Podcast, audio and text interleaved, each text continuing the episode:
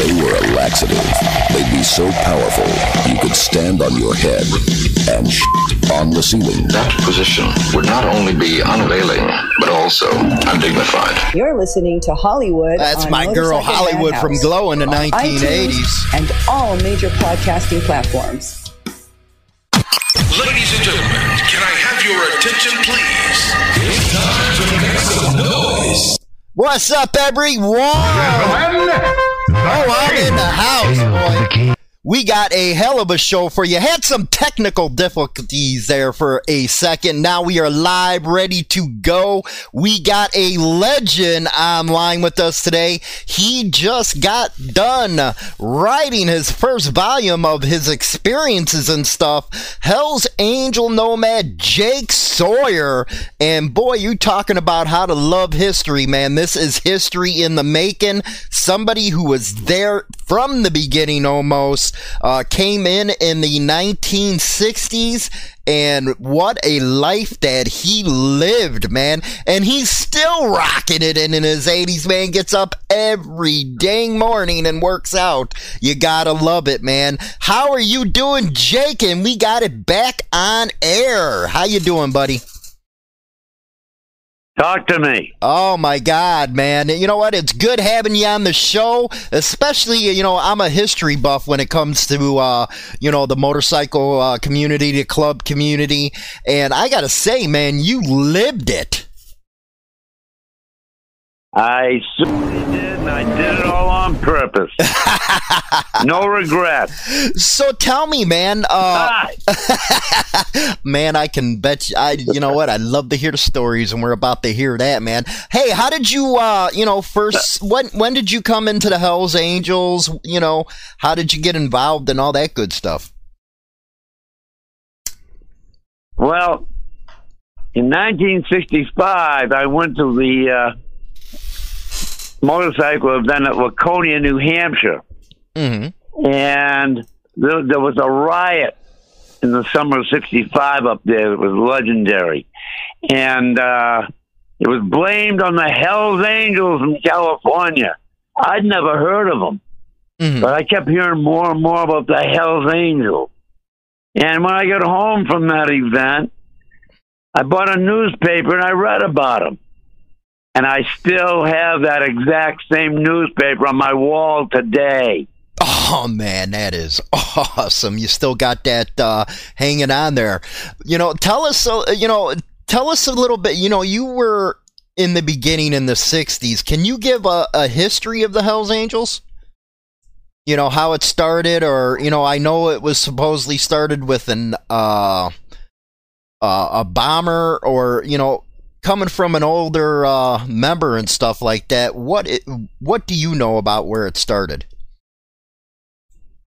I can only tell you what I know, and I'm uh, the best of my knowledge, the Hells Angels started in 1950.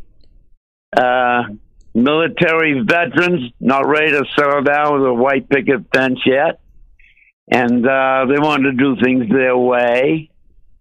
I'm also a vet. I'm a veteran of the 101st Airborne Division. Oh yes. And so, anyway, uh, as soon as I heard the name Hell's Angels, it just it went to my soul. hmm So, I, anyways, I got home from Laconia, and three weeks later, my beautiful girlfriend, who was a registered nurse, tells me one day out of a clear blue sky, my girlfriend is making a lot of money as a private duty nurse in Oakland, California. Do you love me enough to move to Oakland, California? I said, Yes, darling, I do, of course. So we went to Oakland, and she became the private duty nurse of uh, Henry J. Kaiser before he died. And I told her I was going to look for a location to start a health club. But the truth is, I went to Luau Club on East 14th Street because I heard that's where the Hells Angels hung out. hmm And that was uh and so I went to that was the charter uh Sonny was uh at the Oakland chapter of the Hells Angels hung out there.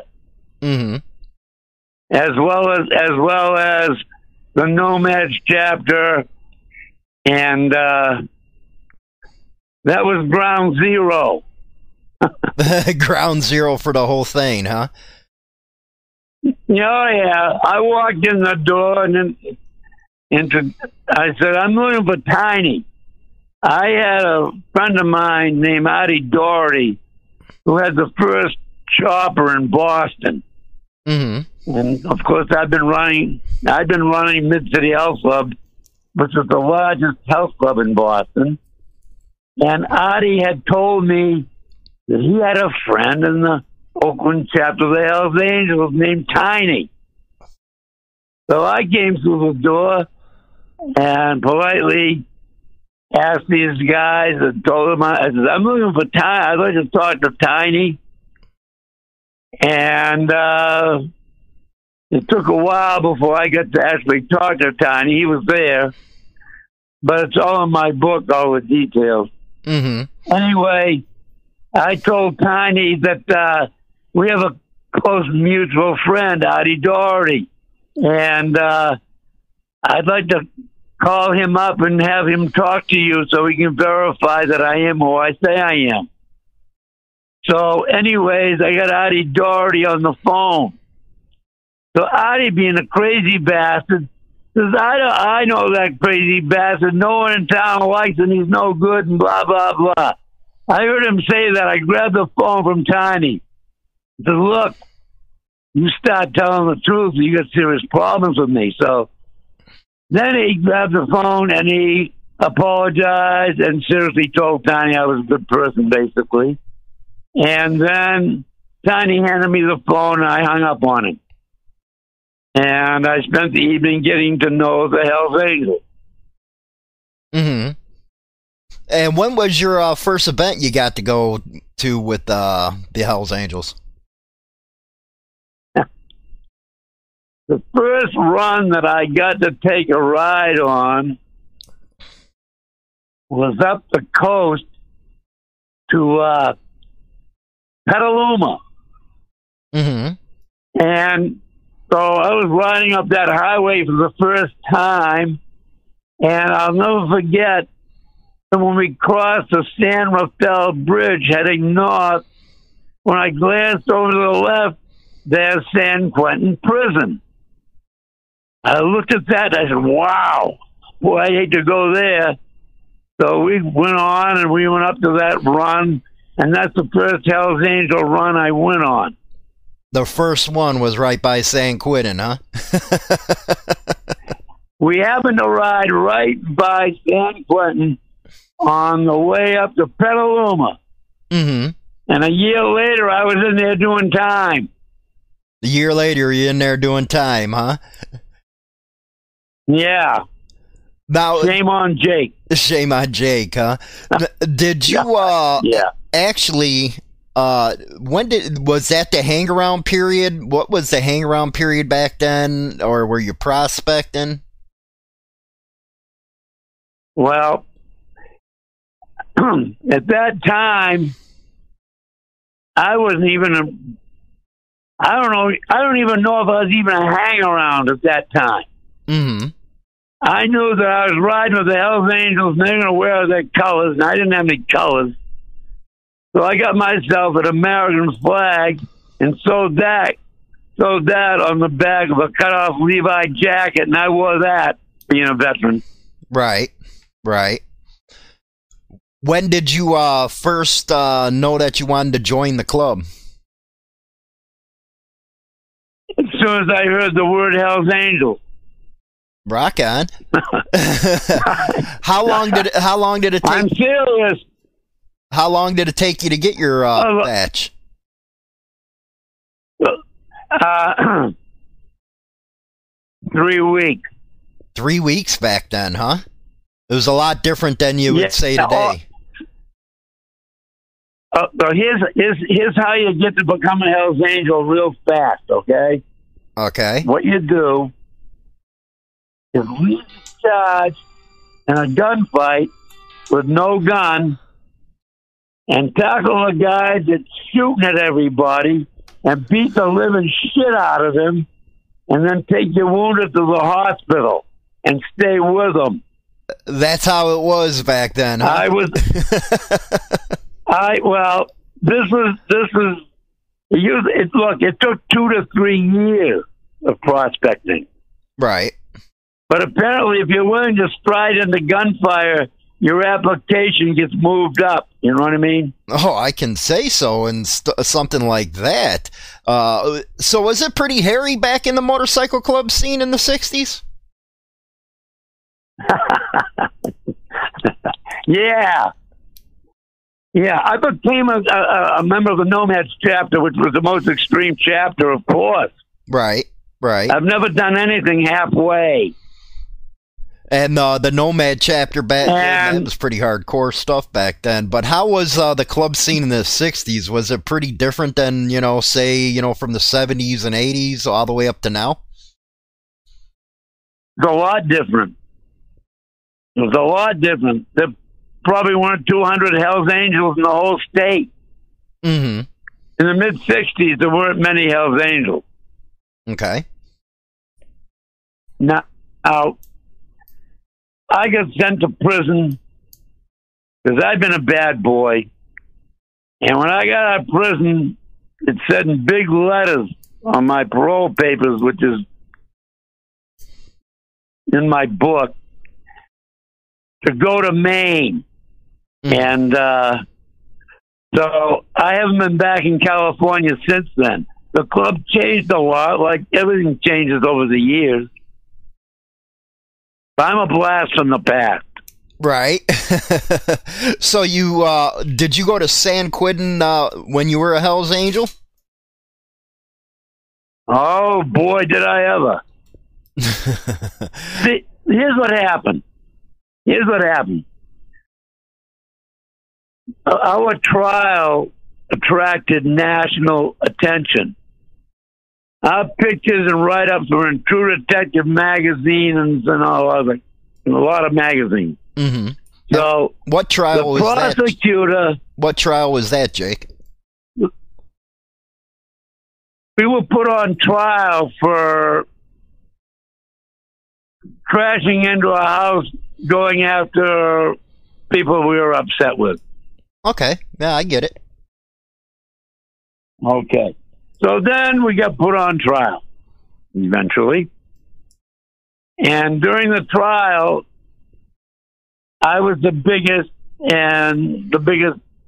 There was like four of us on trial, and I was the biggest, strongest looking one of all of us. So the prosecutor called me.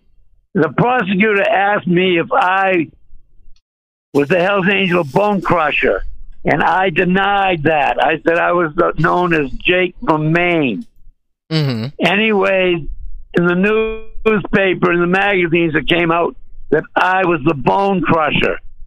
So I went to prison with all these guys in the California prison system, knowing who I was, and I'm known as the Bone Crusher.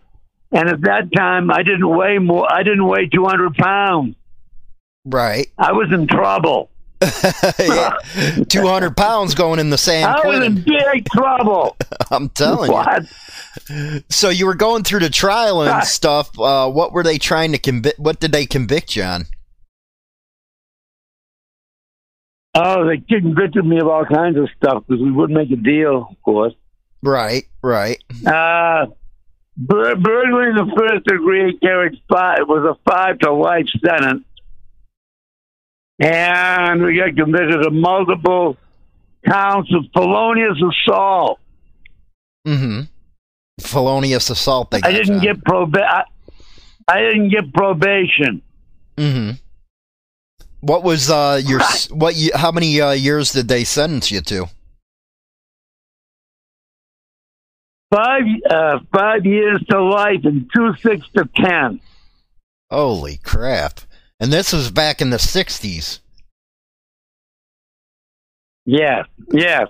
they didn't play back then when it came to uh, sentencing and all that type of stuff. So you were found, uh, you know, because I was reading in your book and stuff some of the information on it. You said, uh, you know, you rose to the hierarchy in San Quentin prison. You know, tell the audience what that's about. Uh, I think that's a slight exaggeration that happens sometimes when people write books. Okay, Mm-hmm. I I went to San Quentin. Well, anyways, making a long story short, the first prison they sent me to was a medium security prison because I had a really good military record and I'd never been in trouble. So they sent me up to Susanville. Well, I helped instigate a riot up there, so they sent me to San Quentin by way of Folsom. Mm-hmm. So when I got to Folsom, everybody in the yard knew the Hell's Angel Bone Crusher had landed. This is not good news. So I, uh, I'm I'm here talking to you because I survived it all. Right, right. It was a pretty tough. Uh, And uh, was it pretty tough uh, or easier being uh, a member of uh, the Hell's Angels inside? I had as many white guys trying to kill me as black guys because I was known, and anyone that fucking killed me gets uh, what some kind of crazy respect because they did it. Okay, Mm-hmm. Right, they get you know they get attention. right, right. They get the. so I had a number of guys. I had a number of people try to kill me while I was there. I got stabbed in the back walking down what is known as the industrial alley in the lower yard in San Quentin on the way to the shoe shop one day. And from time to time, I did whatever was necessary to keep myself alive in that hellhole. Mm-hmm. San Quentin And I'm was still pretty, here. San Quentin pretty bad in the '60s, wasn't it? San Quentin, San Quentin was, yeah, there was a lot of killings in San Quentin in the 60s, yeah. I can imagine, because ain't that when uh, a lot of the organizations that we know today, like uh, MA or Mexican Mafia, start just uh, got started out uh, back then, uh, the BGF. So it must have been uh, a real uh, journey for you during them times. Am I correct? Well, trying to navigate through all of that, you got 5,000 violent guys in one prison. Mm-hmm. Now, you know there's going to be a lot of trouble, so I, I, you know, I, I stabbed my mother's boyfriend twice because he was a fucking asshole when I was 14. and so, you know, and I enjoyed doing it, okay? I loved stabbing that son of a bitch. He had been, uh, he'd been molesting my mother for three or four years. And by the age of 14, I'd had enough of that shit. So I stabbed him in the ass and I stabbed him in the fucking thigh. And I get off like a skyrocket doing it. Right. I didn't. And uh, I went home for supper that night, and no one even talked. I come from a rich family, Mhm. and they don't want any waves. Making a long story short, no one brought up the subject. I didn't care if I was going to prison or not. I was so proud of myself for getting rid of that bastard. I didn't care. But it goes into the house, no one even mentions it. Right. So I didn't either. And I never ever talked about this until after all of those people were dead. right. I can keep a secret. Well, you know what? You bring that up. Uh, you know, you came through the '60s. You know, that was my favorite generation that I actually uh, loved learning from was the Vietnam vet uh, generation, and they had a a lot more hard nosed way of looking at life than uh, these new people nowadays do. Where if they get into trouble, the first thing they're doing is trying to make a deal with something. Uh, you know, looking for looking from your perspective and what you went through, what do you think about some of the, you know, the stuff you might hear, you know, people doing? They run to the cops, make a deal because they couldn't play the game, all that good stuff. What do I think of snitches? Yeah, All snitches need to be taken off the count as soon as possible, and the same with child molesters. Kill them all. Let God sort them out. That's what I'm talking. That's about. how it is in prison. right. How do you? Fuck them. That's what I say, man. Kill them. How you know? How do you think things have changed, biker? You know, biker club wise. Uh, you know, now compared to when you were in the '60s. I have no idea.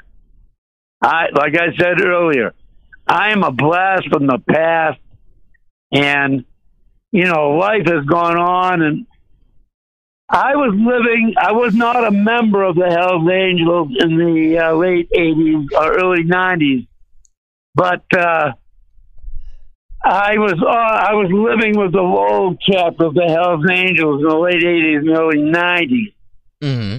and uh, that's the last time I was really with the Hell's Angels. Right. And life evolves. I have no idea what's going on. I am. I don't know nothing. Right. All I know is my name, rank, and serial number. That's the way it's supposed to be, man. Uh, Name, rank, and serial number when these cops talk to you. You know, a lot of people, they don't understand that. They get uh, trapped up in these interrogations and crap, and they just start singing like birds instead of just saying, hey, my name and birth date. I want yeah. a lawyer. Well, this is in my biography. Okay. hmm I. Uh, oh boy, I don't know if we got time to go through all that. But anyways, uh, I had, I I was parole. I was a parole board, and the parole board loved me because I was the purest son of a bitch in San Quentin, I guess. hmm And they paroled me. They paroled me after two and a half years, and I've been raising hell in prison. and I had help on getting out of prison from Harold Pachios, who was President Johnson's press secretary at the time. I grew up with him. hmm And he's, st- he's still in Poland right now. You ought to talk to him. Rock on. Anyway, he pulled a lot of strings. I made parole. So the first thing I did when I made parole was go to Sonny Barger's house.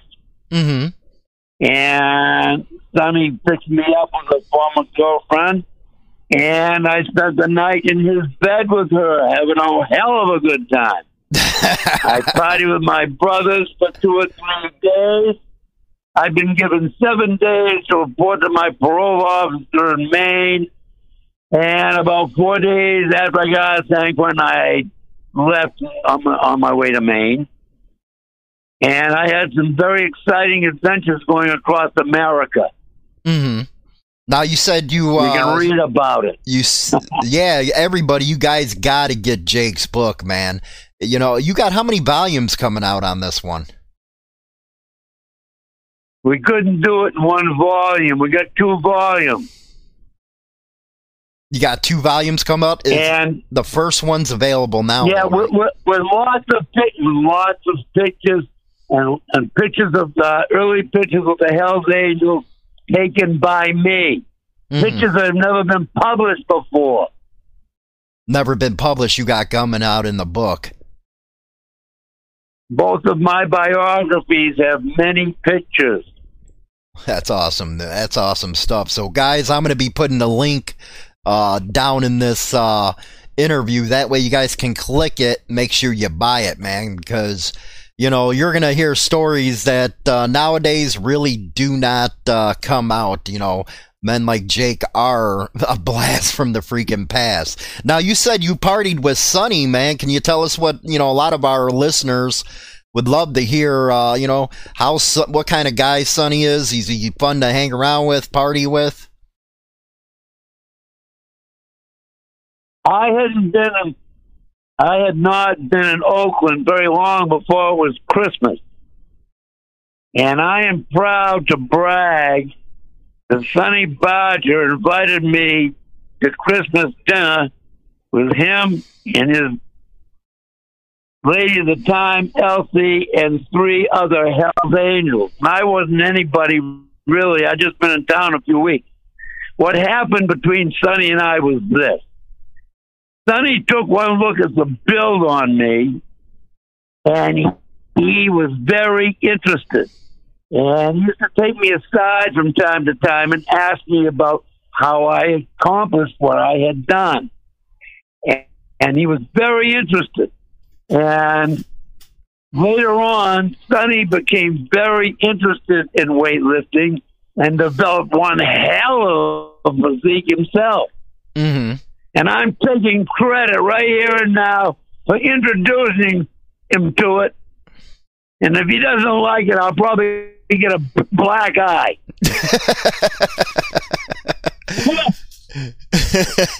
I, I love Sonny Barger. I would follow Sonny Barger into a blast furnace. That's brotherhood right there, following somebody into a blast furnace. He's- He is the greatest leader of men ever to walk the face of the fucking earth. And if anyone has a problem with that, come and get me. there you go. I do have one question. Uh, one of the listeners uh, lives in Canada, and they're saying Amazon won't ship the book to him because he wanted to buy it. The people are buying the book. They're, it's uh, what they do. You can order it now, but you don't get the book until the 28th or 29th or something. Okay, but it's going to be available to Canada because we got people listening worldwide right now, and I know somebody from Canada. I don't know. I don't know about Canada. I'm, I'm, I can only tell you about what it's selling in the United States, and uh, pre-order right now. But the people that have ordered already will receive their books before May. And the guess what? Volume two is coming out within three weeks, and that's full of total fucking insanity. and it's all true. right? Well, what kind of good stories you got from the party days? You know, a little insight to uh, what they can be looking forward to in the book. Okay. You want to hear how I learned my earned my Red Wings? Mm, Let's hear it. well, in the Hells Angels at that time, if you had gone down on a young lady while she was menstruating, you got to wear red wings on your colors. I, I, you know what? I heard about them stories, man. It was some uh, freaky stuff back then. Well, let me tell you about me and Mama Judy. I'm going to tell you about a real romance that happened down at the bottom of about four great big huge truck tires. Okay, uh, we're we're we're, we're on a Hell's Angel run up in uh, Lake Berryessa, I guess. Anyways, we're partying and everything's going great. We're having a good time. Terry the Tramp, who became a legend. yeah, Sonny You know, talks about I- him all the time, Terry the Tramp. Well, anyway, me and his real name is he was John Tracy before he was Terry the Tramp, and he came from a family background similar to mine, and we got along real great. Now, what the hell was that? I forgot what I'm talking about here. Where was I going? That party with that old lady, I man. Oh, you, oh yeah, yeah, yeah, yeah. Okay, my Red Wings. Yes, I got to brag about how I earned my Red Wings. Tramp comes up to me and says, "Okay, Jake, real men have their Red Wings, you know." And I said, "I hear you, bro." He said, "Well, Mama Judy is having her period, and she's laying down on the on the ground in in these great big tires." and it's your opportunity to go earn your red wing. So I said, right on. So I went right down there and started doing what I needed to do. And I thought I was doing a good, good job, but Trev didn't think so, apparently, because he shoved my head right in so much I, I couldn't breathe, you know? But anything but the club, so I kept going. okay. Finally, he said, "You okay? You're now qualified." And I told him, I assured him, I felt like a much better human being now. I remember my Red Wings. I'm covered with fucking blood. and the party continued. Did you get that ooh and ah out of that woman, man? She'd like it. Mama Judy was a beautiful, a tall, beautiful, educated blonde, and she was one of many women that came all the way across America and into the Luau Club because they all wanted to fuck Sonny Barger. Well, Sonny Barger wasn't there a lot. He was on Planet Over the World, apparently. I didn't know it at the time. But anyway, me and Tramp and our other bud, Bob the Dirt, we were all there. So I said, oh, here comes two more. And they all ended up partying with us and having a lot of sex in the back room, which they loved. Man, I Okay. can bet. So you had uh you had all these cherries flying around you guys at all times, huh? These broads did not have their cherries anymore. No, I'm talking about all They these women. them. Uh, all these. Uh, they wanted to roost, man. They wanted to roost with you guys. they wanted to fuck the Hells Angels. and we we accommodated them. you you had no problem then- accommodations.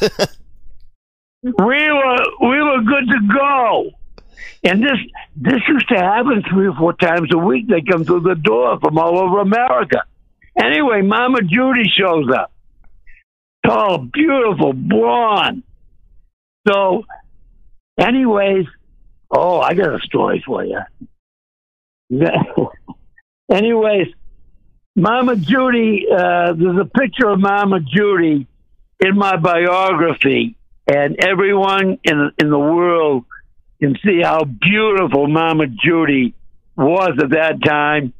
And Mama Judy, if you're still out there somewhere, darling, I want to get down on you one more time.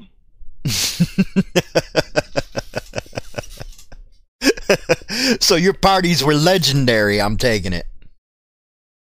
I'm talking true love here. I want Mama Judy one more time. One more time, huh? Is she Uh, still around? I don't know. Man, we I don't know, but boy, I, I would love to hear from her. I still love her. Hey, Mama Judy, if you're out there, man, you give us Madhouse a call so we'd play Love Connection, man. We'd uh get you together with Jake again. Oh, if you can make that happen, man, wow. she was one hell of a woman. I can She imagine. is one.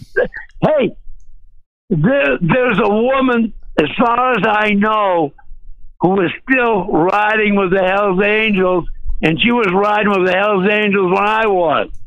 Uh huh.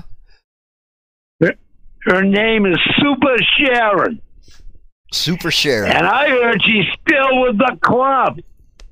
Uh, man, that is awesome right there. Super Sharon is a, a Super Sharon is a very beautiful, tough blonde. Okay, she got mad at me one day for whatever reason, and she started beating me over the head with, with a sack full of books or some goddamn thing, and I just I I loved it. I love Super Sharon. so women, If you're out there, Super Sharon, come beat me again. so women were a little more freaky back then than uh, you know they they all you know princesses and stuff now, but they were real women back then. Well, you can read about it. I mean, uh, we we used to have a lot of sex. Okay, I mean, if you read the book Hell's Angels by Hunter Thompson or anything, we, see, back in my day, we didn't have a lot of money, but we were very happy because we were getting off like skyrockets all over the place. hmm Man, I can just imagine So- how the '60s were. Man, the '60s had to be. Oh my god. I don't think people nowadays could have lived through the '60s. How fun you guys had back then. Because it's a, it's a, People are very, very different now. oh my god. Uh, I People are very. They could. No, we we were we were in a class of our own, bro. I could imagine. We're the elite of the elite. Now you brought up Most Hunter. handsome men in the whole fucking world. now you brought up Hunter Thompson. There. You brought up Hunter Thompson. Did you ever meet him? Yes, yes. He had, he came into the bar at the time. I had been around the Hells Angels about four weeks, and now I was a bartender at the Luau Club. Mm. So Hunter Thompson came in again one day, and he had kind of a big mouth, and he started running his mouth, and it, it's all in the book. Uh, in fact, he wrote about it in his book, Hell's Angels Forever. He ran his mouth, made an asshole out of himself. So he got beat up, and he, he ran out the door, and he ran right to the police station. Tuh. He's supposed to be known as a real tough motherfucker. He was a pussy. anyway, he ran to the police station. He runs into the police station saying whatever he fucking said to him. And the cop said to him, Get the hell out of here. they kicked him out of the police station. Did he ever pay up with that keg of beer We had- that he owed you guys? I don't know anything about a keg of beer. I don't know anything about that. Yeah, you know. I don't uh, know. I only, I only saw him a couple of times, and uh, I didn't like him. Right, right. Thanks for that, Jiggy Fry, uh, for that donation. Uh, this is, you know, one of the best episodes I had. I just love kicking it with uh, the old timers. Uh, what did you think about the the documentary that they did, uh, Hell's Angels Forever? That is the best. It's in my right in the dust cover. It says in my book. It is the best uh, motorcycle movie ever made. Is Mm, Hell's Angels Forever. Why? Because all these bikers in the country now they all try to dress like Hell's Angels. They all anyway. Uh, where was I going? Sometimes I get off the track here. it happens. Anyway, that movie, that movie is a documentary. There's no actors. It's all Hell's Angels. It's all documentary, and it it should. Anyone who sees that movie will see how we thought and act and what we look like back in the mid '70s. Do yourselves a favor and track down Hell's Angels Forever. Rock on. Hey, did you know uh, Big Vinny? Out of third the the Third Street Crew. I knew Big Vinny very well. Big Vinny and I knew each other very well. so how was Yeah. uh, Big Vinny? Was he Vinny uh, fun I- to party with? Big Vinny used to take. He was a big, super strong guy, and he took a liking to me. And making a long story short, he used to take me on missions with him, okay? Mm, And we would go take care of business. right. And Big Vinny, Big Vinny, was a New York City Hell's Angel. Well, he and I really hit it off. And one of my best friends had the biggest whorehouse in Portland, Maine.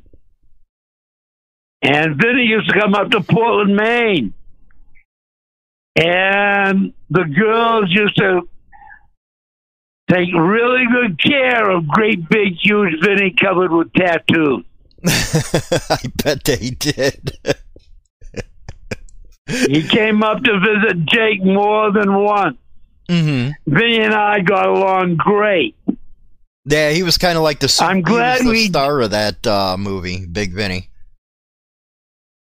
Oh, Vinny's a, oh, you know, Vinny's one of them guys, man. He walks into the room, everything stops. You don't even have to say anything. hmm The aura about him.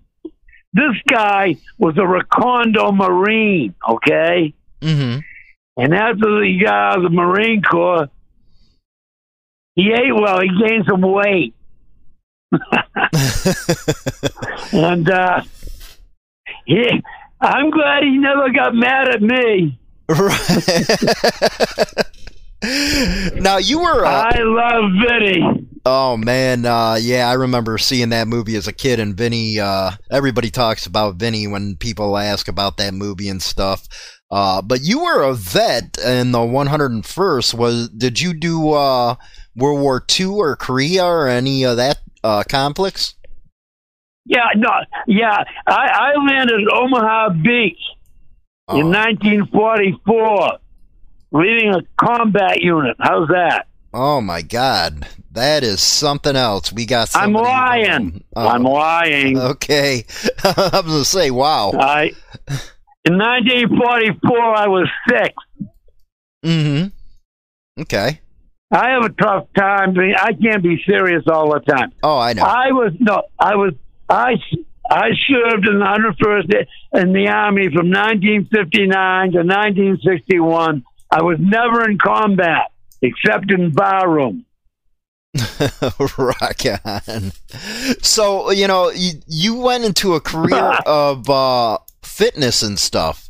You know, how did you get into the fitness uh, end of everything and all that good uh, jive? Well, when I was a teenager, I had this attitude that I had, and I knew instinctively I better get as big and strong as I can. And I went to work on that. And I never stopped working on it. And I got to a point where in 1969, I was runner up to the world champion in the arm, East Coast Arm Wrestling Championships. And at that time, anyone over 200 pounds was unlimited heavyweight. I won 28 straight matches with a whole bunch of giants. And then I came up against uh, the world champion, Maurice Baker, and he beat the shit out of me. hey, at least you took him on. There's a news. Yeah, well, anyways, I could never tell the story unless I can tell the people that there was a newspaper article verifying everything I just said. Because what I did that day was off the charts. Mm-hmm. Rock on. And So- did you own a couple gyms? I yeah, well, I yes, I I owned a couple of health clubs, yes. Mm-hmm. but I started out in the health club in uh, Miami, Florida. I, I, in, in my biography, when I got out of the army, I went to work for General Motors, and I was moving up in their organization until I ate the stripper at the Farmington Mayor Fair, and I got fired. So I went to Miami and got a job in a health club. Rock And from there, I moved out to California and started running some of the largest health clubs in Southern California for Vic Tanny. That was a large national chain at that time. Right. So you you know what? You had a very interesting life and I can see why you wrote a biography on it because you know, not only were you in the Angels uh, during the 60s when everything was uh, really out there for the bikers, but uh, you went on to uh, go through San Quentin when it was really tough, and also you started your own business. But man, the parties you had to have, and uh, man, there's just what we would have loved to see nowadays. uh, but it sounds like you know you got a really interesting read coming out in that book. How long did it take you to write the book? Almost four years. I kept going over and over and over it because I wanted to be as accurate as possible. hmm almost four years.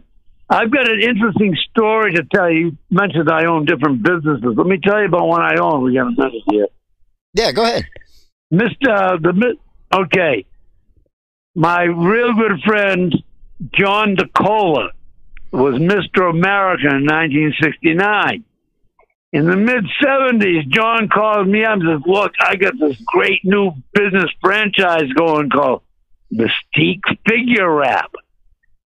And he explained it all to me. He said, "What you do You, you set a you get a nice place together, and I can help you with that. And you hire you hire a few uh, ladies that like women, lesbian, hmm and you advertise that you can help uh, middle-aged women lose one to two dress sizes in an hour. But if you get have a massage at Mystique Body Wrap, and you get wrapped in this special uh, cloth that has been soaked in special salt from the the, the Great Red Sea or whatever. Anyways, what it amounted to was middle-aged women becoming a figure wrap. They would get their wrap, but one of our ladies would give them a nice massage, and they would all have orgasms. So they kept coming back. Man, I should take that advice. Hundred dollars a a hundred dollars a whack, Right. which was you know good money back in those days. That was and the money. husbands were so glad that, anyways, business that business was real good for about three years till I went back to prison. Right. So you did two uh, rounds then in the joint. No, no, I did more. Oh, you did more than the two. That, yes, yes, yes. I tarnished my. I I did life on the installment plan for about twenty years. Life on the installment plan. I love it. Sad but true. Sad but true. Well, you know what? I really. After five years, after five years, I had to turn my colors to the people I love because I couldn't stay out of trouble long enough. But I, I never stopped hanging around with people I love, and I still love them. Rock and roll. Well, I really appreciate having you on the show, Jake. Uh, again, Jake's book is on pre-order right now on Amazon, and I think that's probably why uh, harm that uh, they're not shipping to Canada right now. It's only on pre-order, so I'm sure after it gets off of pre-order, he'll be able to ship it worldwide. Uh, are you going to have any book tours, uh, Jake? Uh, I'm sure there will be. I uh, I got another quick story. If you got a minute, Yeah, go ahead. I, I I have a friend of mine that I helped out when he was a kid of 16 and had no money, and I was good to him. I let him work out for nothing, and I trained him anyway because I liked him. Making a long story short, 40 years later, he calls me up just when I finished the book. He tells me I'm now a retired combat Green Beret. I have uh, made a fortune in the stock market since then, and I'm a movie producer in California with an office out there. And I love you, and we're gonna get you. Uh, he's got connections with the Wall. Was it the Wall Street Journal? No, New York Times. Mm-hmm. And he's they they these people have done feature articles on this guy, and he is gonna. I predict that we will be. Uh, be in the uh, New York Times within two or three months, having them review the book, and they're to love them. That is awesome, man. If you can get into the New York Times bestsellers, that would be uh, perfect.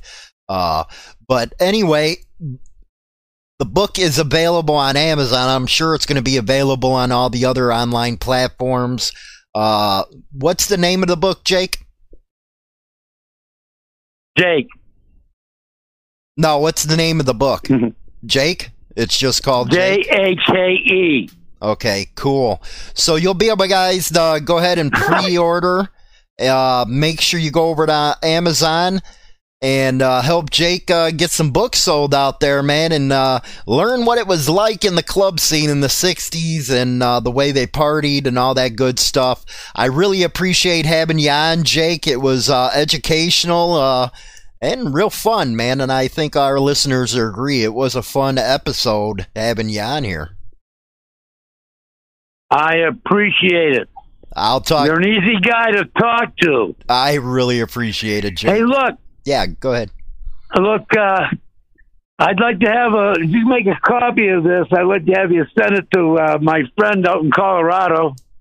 Yeah, I can get an MP3 for you. I can send it to you uh, later on tonight. No, no. Here's what here's what you do. Your name is Carol Byers. B Y Make sure you, you, may, you can email. Carol. Uh, no, hold on, uh, Jake. Have her uh, email me, uh, the one I've been talking to, and I'll get all the private information because you give me private information over the internet with me right now, it's going to go everywhere. Okay, okay. I, hear you. Thank you very much. Okay, Jake. It's be been a pleasure, sir. you too, man. You know what? I'll be in touch with you. Thanks for being on the show. I I hope so. Okay, buddy. Talk. to Thank later. you. And that was Jake Sawyer, man. Uh, you know what? I'll come back, give our final thoughts on stuff. Boy, do I have some. Uh, In your face, all over the place. We're online 24 7. 24 7. This station is now the ultimate power in the universe. Hollywood's Motorcycle Madhouse on Spotify and iTunes Radio. all right, welcome back, man. You're going to tell me that wasn't an awesome interview. It is just freaking awesome hearing from the old timers. And now, this is the generation I talk about all the time where they taught you know, my generation, and we dropped the ball to these newer ones. But uh, boy, the partying, and people wonder, you know, where my generation gets its thinking from. And, you know, again, the partying, the way, you know, things were supposed to be, because I get a lot of people who say, you know what, this is 2020, this ain't 1990, any of that kind of crap. And they're like, well, it just ain't like that any damn more. Well, I agree, it ain't like that anymore. And sometimes I have a hard time with that because it was a lot more fun than it is now. And that's just my opinion. Uh, MP3 that guy up, Josh. Uh, but it, it, a lot's changed, man. It really has. So, uh, couple side notes. Don't forget to subscribe, Pound Rock on the video and all the other platforms that we're on. Really appreciate everything today. Hopefully, you guys enjoyed the show. Don't forget uh, the biker news every morning on YouTube, all that good stuff. Uh, we're on Spotify, iTunes, the whole nine freaking yards. What do you guys think about all this close down, man? I got pretty upset today. You know, our fat boy governor came out and said, well, we're extending you guys another 30 days. Really? You know, there's three steps to a civil war.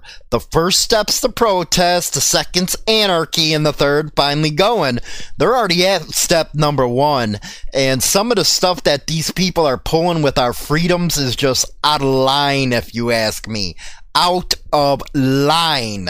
You know, they're going and saying you got to do that. We're required if we go outside to wear masks now. What is this, Soviet Russia? I don't know, man. Let me know what you guys think about all this stuff going on in the comment section. But with that, I'll see you next Thursday live over on Motorcycle Madhouse. There will be a re airing of this interview over on our Facebook page, Insane Throttle, uh, as well as live streaming over on uh, Livestorm. So it'll be over there. I'll talk to you guys later. You guys be good, be safe during this, and get out there and ride.